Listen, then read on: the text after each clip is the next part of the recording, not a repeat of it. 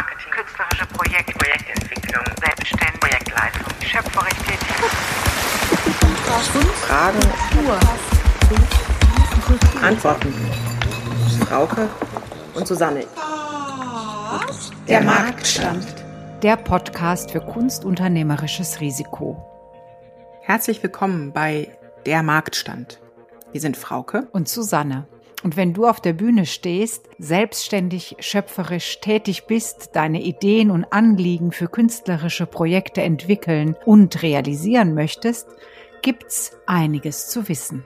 Der Marktstand will dir Wissen und Handwerk anbieten. Wir haben ein reiches Sortiment an Themen und Fragestellungen, welches wir bearbeiten und füllen gleichzeitig deinen Bauchladen mit Tools, um deine Vorhaben überhaupt angehen zu können. Wir beide sind Theaterhasinnen und ja, wir gendern und das bleibt auch so. Wir sind studierte Musikerin und Regisseurin, Kulturmanagerinnen, Aktivistin, Netzwerklerin und wir sind beide solo selbstständig in der Kulturwirtschaft. Wir sind Expertinnen in Fachbereichen wie Kulturmarketing, Projektentwicklung und oder Projektleitung. Wir kennen viele deiner Fragen und unser großes Netzwerk weiß viele Antworten. Wir freuen uns, dich auf dem Marktstand in den nächsten Wochen und Monaten herumzuführen. Auf geht's. Der Marktstand. Hallo und herzlich willkommen zu einer neuen Episode des Marktstands. Und ich freue mich außerordentlich, dass Susanne und ich heute Antje Thoms begrüßen dürfen. Antje Thoms, Hausregisseurin des Deutschen Theaters in Göttingen und aber auch neben ihrer Arbeit an einem Haus engagiert sie sich und ist Gründungsmitglied des Regienetzwerkes und hat 2018 die kulturpolitische Kampagne Rette dein Theater gegründet, wofür sie unter anderem den Bühnenheldinnenpreis erhalten hat. Und herzlich willkommen, dass du da bist. Hallo. Schön, dass ich bei euch sein kann. Hallo Antje, wie schön, dass du da bist. Und nachdem wir dich jetzt äh, in deinen Funktionen ein wenig kennengelernt haben, jetzt machen wir mal ein bisschen handfest, so ein paar Kennenlernfragen persönlicher Natur. Was magst du mehr, Oldtimer oder ein Hybridwagen? Oldtimer. Sehr gut. Pommes oder Austern? Austern. Das hat aber lange gedauert. Da muss wahrscheinlich der Urge nach Pommes doch relativ hoch sein. Fünf-Sterne-Hotel oder Pension? Ist auch relativ einfach, Fünf-Sterne-Hotel. I know. Genau deswegen frage ich's. Dorf oder Stadt?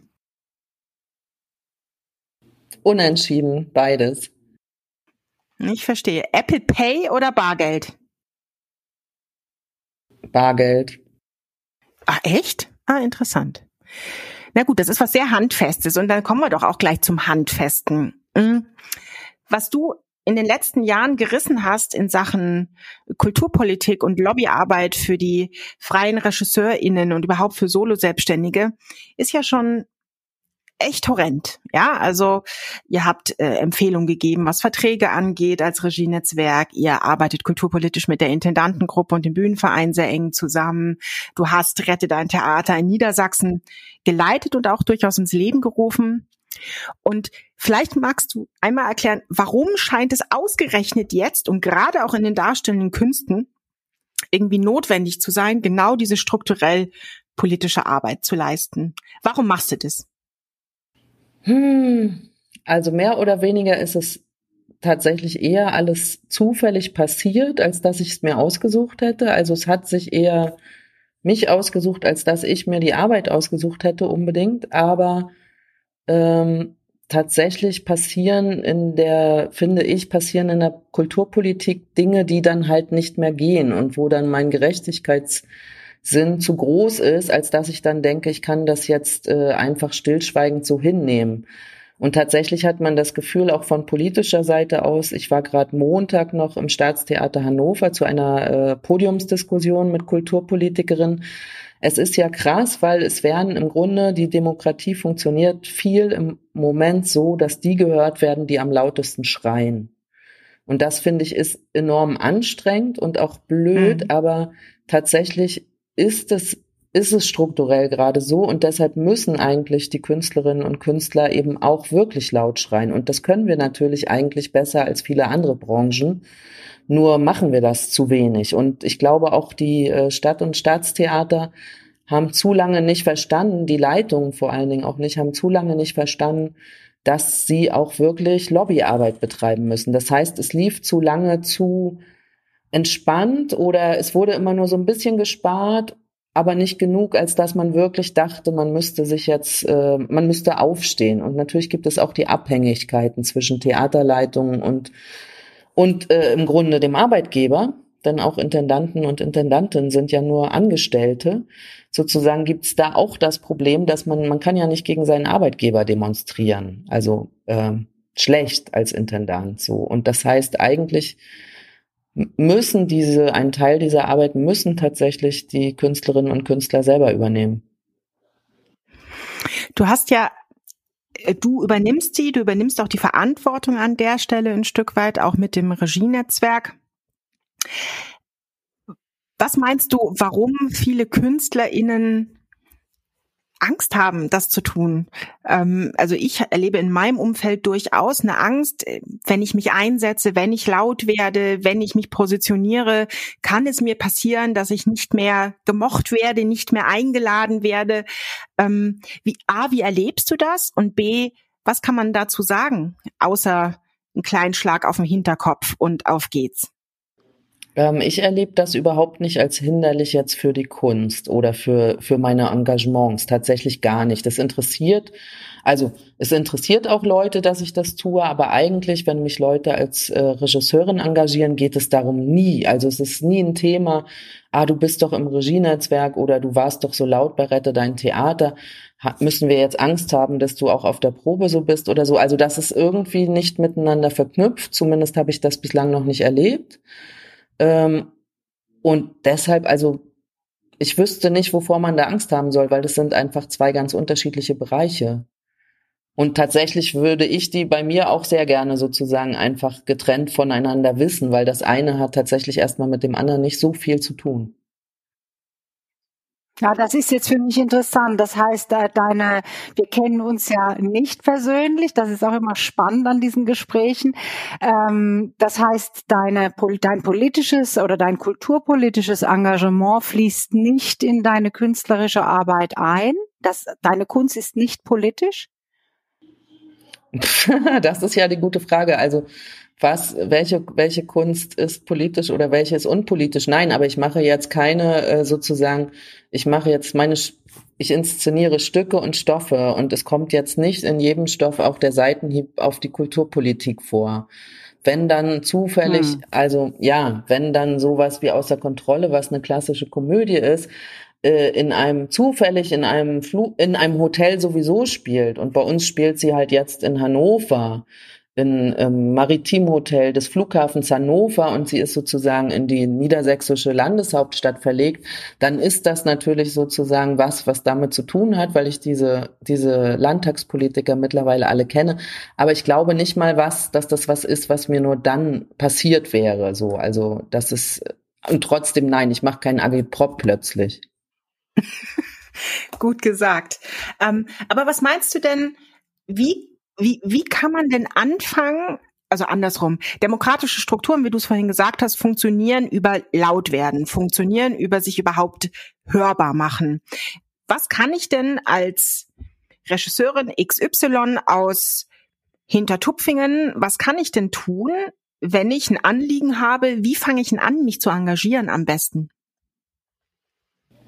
Das ist ja relativ einfach. Als erstes meldet man sich mal beim Regienetzwerk an. Da gibt es ein Newsletter, den Aha. bekommt man dann. Das heißt, auch wenn man Probleme hat, also es ist, es ist nicht so selten, dass ich auch mit Regisseurinnen und Regisseuren telefoniere, die ich überhaupt nicht kenne, zum Beispiel auch gestern, ähm, die irgendwo Probleme haben. Also das heißt, das Regienetzwerk ist erstmal eine gute Anlaufstelle, auch wenn ich ein konkretes Problem mit meinem Vertrag habe oder ein konkretes Problem mit, äh, ja, mit einem bestimmten Haus, zumindest erstmal, dass sich jemand das anhört und versucht auch weitere Kontakte zu vermitteln oder auch juristisch äh, weiter zu vermitteln, weil wir sind keine Juristen. Und dann ist es ja sowas wie die Aktion 40.000 Theatermitarbeiterinnen treffen ihre Abgeordneten. Ähm, das können natürlich auch Regisseure und Regisseurinnen jederzeit tun. Ich kann jederzeit jeden meiner Abgeordneten, egal ob da, wo ich arbeite oder ob da, wo ich äh, wohne, äh, mal zu einem Gespräch treffen. Die haben offene Büros, die haben Bürgersprechstunden. Da kann ich doch sagen, ich gehe da mal hin und treffe Frau XY und erkläre der mal, was Regisseure und Regisseurinnen so tun und was sie zum Beispiel nicht verdienen und was sie nicht abgesichert sind, weil die meisten Politikerinnen wissen das nicht. Also ähm, ich bin ja auch in einem in, in bei Kreativmusiktheater Stands Up ähm, ehrenamtlich aktiv und tatsächlich ist das auch eine ein Thema, was uns ähm, extrem beschäftigt, dass Lobbyarbeit wahnsinnig wichtig ist und dass die Leute nicht laut genug werden und dass eigentlich die Empörung fehlt über das, was an den Theatern, äh, in den Institutionen teilweise stattfindet. Und ähm, die, die Frage, die ich mir immer wieder stelle, ist, warum ist das so? Also mal abgesehen von der Angst, äh, die du ja schon gesagt hast, dass die eigentlich unbegründet ist. Es, es kann ja jeder so empfinden, wie er, wie er ist oder wie er möchte. Aber was ist wirklich der Grund, dass die Leute sich nicht empören? Kannst du da, ist, hast du da eine Idee? Ja, also ich weiß gar nicht, ähm, natürlich kann man über diese Strukturen sagen, was man möchte, aber wenn man jetzt institutionell denkt, dann haben die Leute alle jetzt ein Jahr lang quasi ziemlich sicher gelebt, ne? Also die Festangestellten und die Institutionen in den Institutionen hieße das ja, dass sich im Grunde die Festangestellten empören müssten. Ich weiß gar nicht, ob es so schlimm ist in den meisten Theatern. Das wäre mal meine eine Vermutung. Und die andere Vermutung ist, dass natürlich Ehrenamt, ich merke das ja selber, das frisst einfach unfassbar viel Zeit. Das heißt, man kriegt es vielleicht mal kurz hin, ähm, also was gemeinsam auf die Beine zu stellen für eine Woche oder auch zwei, vielleicht auch einen Monat. Und dann äh, lässt bei vielen natürlich auch die Hartnäckigkeit nach. Und das ist einfach, es ist einfach auch wahnsinnig anstrengend, am Ball zu bleiben, weil wenn man immer laut sein muss, also eigentlich jeden Monat einmal laut sein muss, ist das natürlich, es hört ja nie auf. Und das ist eigentlich, eigentlich glaube ich, muss man äh, kulturelle Lobbyarbeit professionalisieren. Also es muss Leute geben, die nur das tun und die wirklich im Grunde die Kampagnen oder die Aktionen sich ausdenken und die den Institutionen oder den Künstlerinnen zur Verfügung stellen, dass dann die Künstlerinnen oder Institutionen diese nur noch nutzen können. Also dass die Arbeit, die eigentliche Arbeit, nämlich E-Mail-Verteiler zu erstellen und zu überlegen, was machen wir da eigentlich und wen müssen wir gezielt ansprechen, dass die eigentlich professionalisiert werden müsste es geht ja nicht nur immer darum, dass man ähm, Engagement äh, einbringen muss unbedingt. Manchmal würde ja schon unheimlich helfen, wenn man äh, einen Mitgliedsbeitrag zahlen würde, damit eben die kleinen Institutionen, Vereine, die es schon gibt, die sehr viel an dieser Arbeit leisten, ähm, auch arbeiten können. Aber selbst dazu sind eben oftmals nicht so viele bereit, wie man sich das gerne vorstellen möchte. Wie, wie, wie stehst du dazu? Ich weiß einfach, wie lange ich selber gebraucht habe, um mein Ensemble-Netzwerk, Vereinsantrag irgendwann dann doch mal abzuschicken. Und das ist ja irgendwie, also ich glaube, dass schon mehr Leute dazu bereit wären und dass es bei ganz vielen einfach irgendwo rumliegt und dann vergisst man es wieder und dann fällt es einem wieder ein, dann hat man es aber schon wieder vergessen und schwupps sind fünf Jahre vorbei. So, was für die Vereine natürlich schlecht ist. Das ist richtig, ja. Und ich glaube natürlich, dass ähm, solche Vereine und solche Lobbyinstitutionen immer dann erst interessant werden, wenn das Kind schon in den Brunnen gefallen ist. Nämlich an der Stelle, wo es einem äh, wo man ein Problem hat und wo irgendwas äh, problematisch läuft. Aber von daher höre ich bei dir eigentlich raus, wenn man das mal zusammenfasst. Es geht im ersten Schritt erstmal darum, äh, bei sich anzufangen, klein anzufangen, ja, und dann einfach die vorhandenen Strukturen und die vorhandenen Netzwerke auch schon zu nutzen und zu unterstützen. Ich muss ja nicht immer das Rad neu erfinden, sondern kann ja ins Regienetzwerk oder Kreativ oder auch die GDBA ähm, einsteigen an dieser Stelle. Genau, das kann ja wirklich jeder und sehr einfach. Also da reist man, also da werden ja immer Leute gesucht. Also auch beim Regienetzwerk ist es ja nicht so, dass wir ein Kernteam sind von 20 Leuten oder so, die wirklich längerfristig zusammen was arbeiten und auf die Beine stellen. Also man braucht tatsächlich, äh, also wenn man sich engagieren möchte, wird man einen Ort finden, wo man das tun kann und sehr viel Zeit investieren kann, wenn man das möchte. Und kannst du, also was wir eben ja festgestellt haben, äh, man fängt immer an, sich zu engagieren, wenn das Kind persönlich schon in den Brunnen gefallen ist und wenn man irgendwie eine eigene Betroffenheit in irgendeiner Form hat. Ähm, wie kriegt man es hin, dass man bei KünstlerInnen, wir sind ja doch alle ein bisschen selbstbezogen auch, ähm, dass man diesen Blick ins Größere kriegt und diese Notwendigkeit auch für kulturpolitisches Arbeiten sieht und man irgendwie checkt, dass die eigene Stimme ja da durchaus auch wichtig ist und dass es nicht eben Frau Thoms oder Herr Weiß oder Frau Jobt, sondern dass es das eigene Sein und das eigene Tun ist. Wo können wir da ansetzen, die Leute zu überzeugen? Naja, das ist ja interessant, aber grundsätzlich betrifft ja alles das, was kulturpolitisch nicht geleistet wird oder wo Kürzungen stattfinden, betrifft ja uns alle. Es betrifft ja nicht den Einzelnen, sondern letztendlich irgendwann betrifft es eine Theaterlandschaft, weil auch die Bundesländer schauen ja voneinander ab. Ähm, die Kommunen schauen voneinander ab und das heißt, bestimmte Entwicklungen in Städten, die toll sind oder auch bestimmte Entwicklungen, die schlecht sind, äh, kann man davon ausgehen, dass die sich bundesweit immer relativ irgendwann auch bei einem selber ankommen werden. Und deshalb finde ich, ist es ist dieses Denken, mhm. dass es einen nicht betrifft, ist einfach äh, tatsächlich nicht so intelligent, weil es betrifft einen immer. Mich, mir ist doch auch egal, ob die Kommunaltheater-Mitarbeiter oder es könnte mir egal sein, ob die hier ihre Tarifsteigerung kriegen oder nicht. Aber es betrifft ja trotzdem mein Arbeiten letztendlich. Mhm.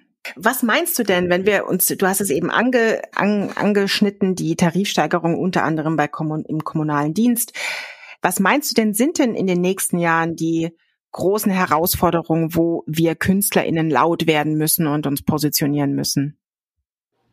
Ich glaube, zum einen ist es natürlich erstmal diese, diese Corona-Starre zusammen zu überwinden, also auch wieder dazu zurückzukommen, dass man wieder vor Zuschauerinnen spielt. Ich glaube aber, die Aufgabe der ich weiß gar nicht, ähm, ehrlich gesagt, wird das zwar die ganze Zeit an die Wand gemalt, dass jetzt die großen Kürzungen kommen und so. Mich interessiert das eigentlich nicht so als Gedanke, weil ich bin mir da nicht so sicher, dass das passiert. Ich habe aber das Gefühl, dass die Theater, ähm, es war sehr interessant, das kam von der FDP, es geht um Relevanz. Also es geht darum, eigentlich, glaube ich, zu definieren, oder neu zu definieren, was Theater für die, für die Gesellschaft ist oder bedeutet. Und ich glaube, das ist im Moment vielleicht oft wichtiger, als jetzt über 2,50 Euro zu verhandeln. Obwohl das natürlich elementar wichtig ist für die einzelnen The Theater, dass zum Beispiel Tarifsteigerungen übernommen werden. Und trotzdem, glaube ich, äh, muss aus dieser, dieser Corona-Pandemie äh, eigentlich muss man sich noch größer verbünden. Also wenn man jetzt kulturpolitisch denkt, hätte ich das Gefühl, also gerade bei anstehenden Wahlen, auch bei anstehenden, hier sind auch hm, Landtagswahlen und Kommunalwahlen, eigentlich müsste man überlegen, mit wem geht man zusammen? Was ist eigentlich in der Bildung los? Was ist eigentlich in der Pflege los? Also was ist in diesen ganzen Bereichen los, die auch nicht den das Geld produzieren, ja, oder die nicht äh, äh, not dringend notwendig sind. So, also muss man sich nicht als Theater noch viel breiter verbünden und vernetzen, als wir das im Moment tun. Nee, wenn du sagst, breiter verbünden mit meinetwegen Pflege, Bildung, ähm, sind wir ja wieder so ein bisschen bei dem, äh, was du vorhin gesagt hast.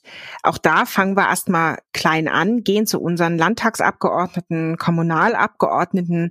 Aber wer wäre denn zum Beispiel ein Partner deiner Meinung nach? Mit dem man sich verbündet? Naja, das sind schon Gewerkschaften. Oder eben, dann geht man eben hier in der Kommune, äh, muss man quasi sich den rausfinden, wer ist alles in den Schulen aktiv, was gibt es für Verbände. Also es gibt ja durchaus andere Interessensverbände anderer Berufsgruppen. Und es sind aber natürlich auch die Gewerkschaften gefragt in der Hinsicht. Genau, die Gewerkschaften, die dann auch ein Stück weit in den Arbeitskampf gehen und eben nicht nur Tarifverträge äh, verhandeln, sondern eben auch grundsätzliche Fragen stellen. Ne? wie jetzt zum Beispiel mit Lisa als neue Präsidentin bei der GdBA. Wie können wir denn außer als Mitglied diese Gewerkschaften stärken? Das ist doch auch erstmal ganz simpel. Ich muss erstmal eintreten. Also, ich werde erstmal auch Mitglied in der Gewerkschaft. Und ansonsten können wir, finde ich meine, die Gewerkschaft, das ist halt für Solo-Selbstständige ein bisschen blöde. Ich bin in der Gewerkschaft, weil es dort einen guten juristischen Beistand gibt. Ansonsten kann die Gewerkschaft natürlich für mich jetzt erstmal per se nicht so viel tun. Das kann sich noch ändern, aber wir haben halt keine Tarifverträge. Das heißt, deshalb muss man sich zum Beispiel mit dem Bund der Szenografen selber darum kümmern, ja, dass man äh, versucht, mit der Intendantengruppe und mit dem Bühnenverein vielleicht einen Werkvertrag auszuhandeln, der immerhin ein Vertragsmuster ist, was nicht mehr von 1980 ist und wo bestimmte Sachen eben nicht mehr drinne stehen und bestimmte Passagen wegfallen. Und ansonsten finde ich, kann man eigentlich nur jeden ermutigen, äh, wirklich für sich selber auch einzustehen beim Verhandeln. Das hilft der Gewerkschaft auch, wenn da Leute sind, die einfach sagen, so, das stelle ich mir vor, das steht da auch, ist empfohlen von der Gewerkschaft, ist empfohlen vom Regienetzwerk, das möchte ich gerne haben.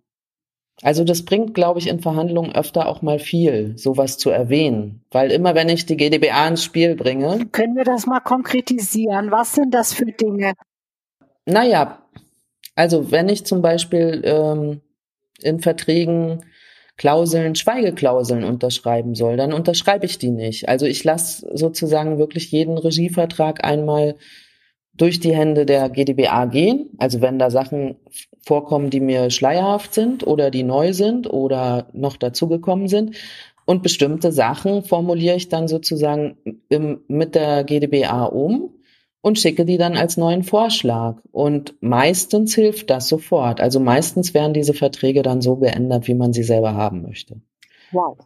Und wenn nicht, eben, man unterschreibt etwas. Also, und das muss man nicht. Man ist nicht dazu gezwungen, Dinge zu unterschreiben, die man nicht unterschreiben will.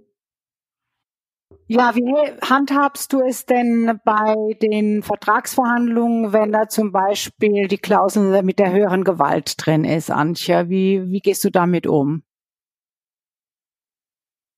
Ja, ähm, wie gesagt, ich habe ja auch ähm, an der LMU äh, Theater- und Musikwissenschaft eine Weiterbildung besucht, wo man auch juristisch sozusagen ein Modul besucht äh, mit Herrn Schröder vom Bühnenverein.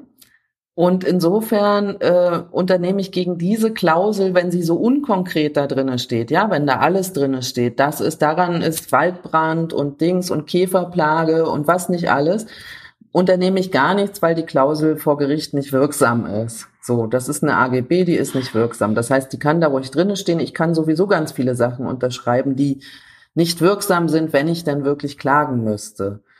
Ähm, wenn da jetzt konkrete Corona-Klauseln dazukommen, wo dann wirklich sehr konkret drinne steht, wenn das und das passiert äh, hm. und sie aber schon angefangen haben zu proben, dann kriegen sie trotzdem kein Geld oder sollen das wieder zurückzahlen. Das unterschreibe ich natürlich nicht. Äh, das ist tatsächlich, also ich finde es tatsächlich hilfreich, äh, Verträge genau zu lesen und einmal Juristen in die Hand zu geben. So, das hilft mir am meisten, weil man dann auch weiß, aha, ich kann auch ganz viel unterschreiben, was mir jetzt erstmal widersprechen würde, ähm, aber was im Grunde, wenn es zu einer Verhandlung käme oder zum Vertragsbruch, auch das erlebe ich sehr selten an Theatern. Also das ist, finde ich, ist nicht die Regel. Und auch während Corona haben sich viele Theater sehr anständig verhalten und wirklich auch Ausfallhonorare verhandelt und versucht äh, freischaffen. Also das sind, gab eben solche und solche und man konnte gute und schlechte Erfahrungen machen. Ähm, aber eben, man kann auch vieles unterschreiben, was letztendlich dann keinen Bestand hätte vor Gericht, wenn man dann klagen würde. Okay, also wenn ich dann, ich erlaube mir mal ein bisschen zusammenzufassen. Das, was du uns sehr klar mitgibst, ist, werdet Mitglied bei der GdBA. Und wenn es nur dafür ist, als Freiberufler, als Solo-Selbstständiger die Verträge überprüfen zu lassen, ja, plus sich zu engagieren auf diesem Niveau als Mitglieder im Beirat, als Berufene, gleichzeitig auch das vorhandene Netzwerk in zum Beispiel im Hinblick Regienetzwerk, kreativ auch zu nutzen. Aber was du vorhin gesagt hast, sich der Notwendigkeit bewusst zu sein, dass mich diese kulturpolitischen Veränderungen irgendwann treffen, ist, glaube ich, eine Arbeit, die jeder bei sich und selber machen muss. Und ähm, man kann dann, glaube ich, auch wirklich einfach nur sagen, hab den Mut und es hat eben, und da würde ich dich als leuchtendes Beispiel anbringen, das hat mit deiner künstlerischen Arbeit erstmal nichts zu tun. Ähm, sondern das ist ein anderer Hut, den du aufhast an dieser Stelle. Und da musst du, um deine künstlerische Arbeit überhaupt durchführen zu können, deine Stimme nutzen. Und da sind wir in ganz grundlegenden demokratischen Grundstrukturen, wo wir uns da bewegen. Habe ich das so ein Stück weit halbwegs vernünftig zusammengefasst oder ist mir da was durchgerutscht? Nee, das ist sehr schön zusammengefasst. Vor allen Dingen eben, Demokratie ist, wenn man mitmacht. Also alle, die halt nicht mitmachen, schaden im Grunde einer Demokratie letztendlich. Äh, Gerade wenn man sieht, wer auch, also wenn man sieht, wie die politische Situation ist oder so. Man sollte einfach schon einen Teil seiner Zeit, wenn man die Demokratie für eine gute Staatsform hält oder für eine gute Lebensform, sollte man einen Teil seiner Zeit dort investieren. Egal. Also ich sage nicht, man muss ja auch nicht äh, kulturpolitisch aktiv sein. Also man kann ja auch sich einen anderen Bereich suchen. Aber eine Demokratie funktioniert tatsächlich nur übers Mitmachen und äh, tatsächlich über Rette dein Theater ist mein Respekt vor Politikern und Politikerinnen, mit denen man sehr unterschiedliche Ansichten sein kann, sehr, sehr gewachsen und sehr, sehr gestiegen, weil ich es überhaupt erstmal verstanden habe, was das heißt. Und Entschuldigung, auf kommunaler Ebene ist Politik machen ein Ehrenamt. Die Entschädigungen dafür sind auch gering. Also das heißt, wie viele Leute ohnehin schon in dieser Gesellschaft ehrenamtlich für etwas arbeiten, was der Gemeinschaft äh, nützt, äh, das finde ich schon erstaunlich und beachtlich. Und da dachte ich dann so Hut ab, die machen das äh, Jahrzehnte zum Teil, ja, äh, wo man immer selber denkt, ja, mache ich das jetzt noch weiter? Es ist auch wirklich anstrengend. Aber wo ich so denke, ja, ähm, eben, es kann ja auch jeder wirklich einfach nur mal, das wäre mein Plädoyer, also jeder, der den Podcast hört oder jede, äh, geht bitte zu drei Abgeordneten sehr gut zu drei Abgeordneten und erzählt denen, wie das aussieht, wenn ihr Künstler seid in der Kunst und Kultur. Mit welcher Zielsetzung geht man da rein? Äh, tatsächlich glaube ich erstmal einfach ein nettes Gespräch zu haben. Also darüber zu informieren und ansonsten halt braucht man, man braucht keine Zielsetzung, weil das äh, Nichtwissen ist so groß, man wird unweigerlich ins Gespräch kommen und sich unterhalten können und die werden hell überrascht sein. Und es, man freut sich, also die meisten Politiker und Politikerinnen freuen sich auch, Künstler und Künstlerinnen zu treffen, weil sonst treffen sie Lobbyisten. So. Also das heißt, die haben auch Lust dazu und äh, Zeit. Das ist Teil ihres Berufs. Es ist Teil ihres Berufs, mit Menschen Kaffee trinken zu gehen und sich mit denen zu unterhalten. Und sowohl den Bauern kennenzulernen, als auch den Apotheker, als auch die Kinder, als auch eben Künstler und Künstlerinnen. Und das ist tatsächlich, das macht auch selber Spaß, weil das natürlich auch total vielfältig ist. Und das ist natürlich was, also eigentlich ist das das perfekte Schlusswort an dieser Stelle. Äh, geh los und rede und vor allem, du hast eben gesagt, weil sonst haben die nur Lobbyisten an der Backe. Da sehen wir wieder mal, wo wir stehen an dieser Stelle, ne? Werdet laut, redet und macht eure Stimme hörbar. Und ich glaube, dass das doch ein gutes Ende ist an dieser Stelle und eine gute Aufmunterung. Oder Susanne? Ich bin vollkommen begeistert. Ich habe mich ein bisschen zurückgehalten heute, weil meine Internetverbindung so schlecht war. Danke, Frauke, dass du das so souverän übernommen hast, alles und gemacht hast und gemeistert hast. Danke, Antje, für diese tolle, ähm, tollen Gedanken, auch die Art und Weise, wie du ähm, die Leute ermutigst, ist sehr eindrücklich. Vielen Dank. Tschüss. Tschüss. Tschüss. Das war der Marktstand Podcast für kunstunternehmerisches Risiko mit Antje Thoms. Der Marktstand. Fragen, Antworten. Ganz herzlichen Dank, dass du dabei warst. Drei Dinge sind uns zum Abschluss noch besonders wichtig. Erstens, wenn dich Fragen oder Anregungen zu dieser Folge oder vielleicht zu dem gesamten Podcast umtreiben, scheue dich bitte nicht, mit uns Kontakt aufzunehmen. Du erreichst uns unter susanne at die-marktfrau.com oder post at fraukemeier.art. Zweitens. Wenn dir die Folge gefallen hat, bewerte unseren Podcast gerne auf iTunes, um ihn somit für andere sichtbar zu machen. Drittens, noch besser, abonnieren direkt, somit verpasst du gar keine Folge mehr. Und übrigens, eine Empfehlung wäre auch nicht schlecht. Du findest unseren Podcast überall dort, wo es Podcasts gibt. Wir freuen uns aufs nächste Mal, du hoffentlich auch. Alles Liebe, Susanne und Frauke.